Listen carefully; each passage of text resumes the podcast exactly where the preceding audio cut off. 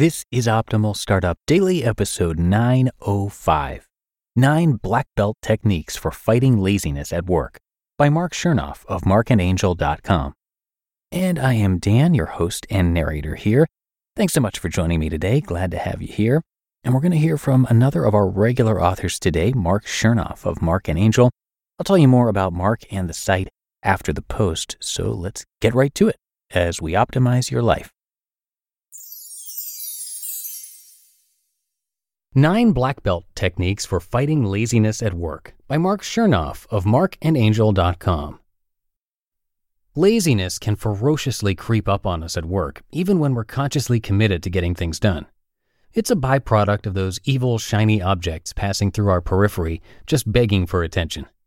We try to fight them off, but sometimes it's an arduous battle we can't seem to win. After all, being lazy is what our unconscious minds would rather be doing anyway. Not all is lost, though. With the help of a few black belt techniques, laziness can be conquered. You just have to game your mind before your mind falls victim to the lazy game. Here's how. Number one, fully understand the true consequences of being lazy. If you are habitually lazy on the job, there's a good chance that you're not fulfilling all of your responsibilities. If you're not fulfilling your responsibilities, then you're not doing your job, and thus you're not worth paying. It's only a matter of time before your superiors notice this and eliminate the dead weight. There's a pretty good article on About.com entitled How to Get Fired. Take a quick look at this article and ask yourself how many of these points pertain to laziness? Similarly, if a self employed person gets lazy, you can be fairly certain they will not be self employed for long. 2. Never lose sight of the whole elephant. I've heard people use the phrase, take one bite of the elephant at a time, more times than I can count. It is true, breaking up a large project into a series of smaller, bite sized milestones is a smart way to hone your concentration and keep yourself motivated in the short term. However, it is never wise to completely lose sight of the whole elephant, or the big picture. After all, the whole elephant is the only reason you started working in the first place. At some point, you want to get promoted, land that full size contract deal, and have the opportunity to get ahead of the pack. Those are big picture goals goals that motivate long term drive. You must always remain cognizant of the fact that a bit of laziness now on a few small tasks may snowball into a lengthy stretch of missed opportunities in the future when the judge compares your performance to that of your peers. 3. Don't stop doing. Start the next related task. Once you stop, laziness kicks in and it's hard to get going again. The key is to complete a task and then immediately jump to the next related task. I consider a related task to be any task with a similar type required mental thinking. Your mind can transition seamlessly between related tasks because your efforts on the previously completed tasks have already geared your mind for the type of work required in all the subsequent tasks. The sooner you forge ahead, the more confident you will feel going into it, and the more productive you will be. 4. Do work for you too.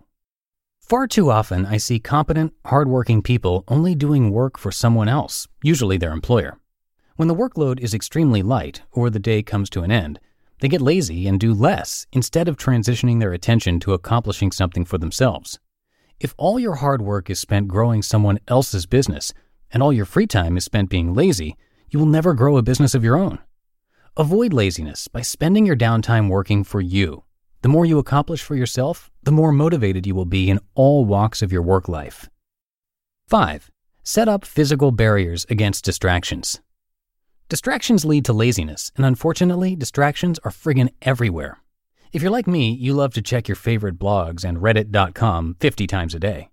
How do I conquer the urge?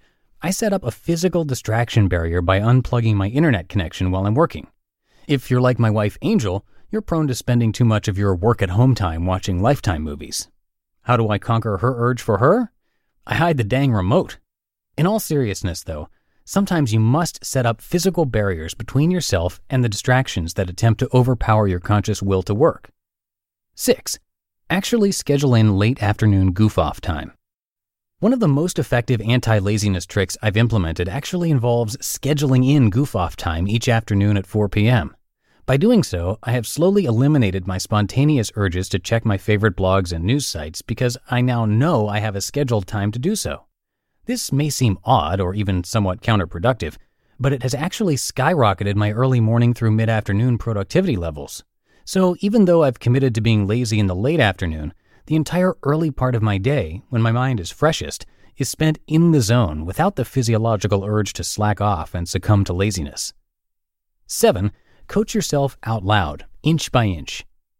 This is another one that sounds strange, literally, but truly is an effective self motivation method.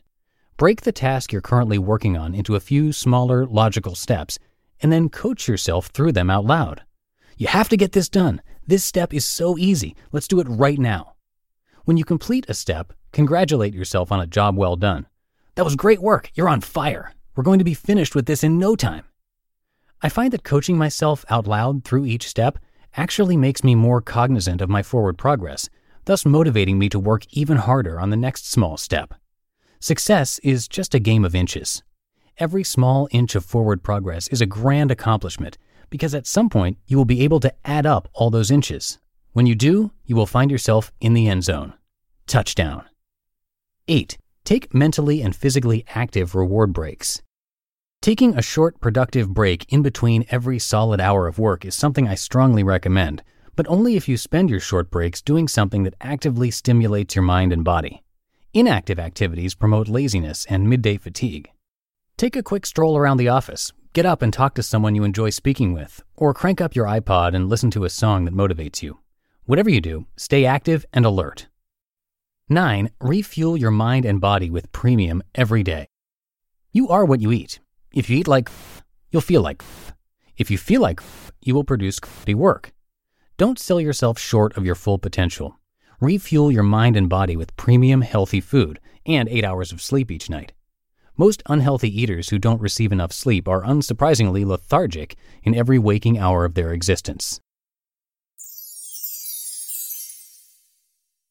You just listened to the post titled Nine Black Belt Techniques for Fighting Laziness at Work by Marc Chernoff of marcandangel.com. When it comes to hiring, don't go searching for the one, just meet your match with Indeed. Indeed is your matching and hiring platform with over 350 million global monthly visitors and a matching engine that helps you find quality candidates fast. Ditch the busy work. Use Indeed for scheduling, screening, and messaging. 93% of employers agree. Indeed delivers the highest quality matches compared to other job sites. And one of the things I really love about Indeed is that it filters out those incompatible applicants.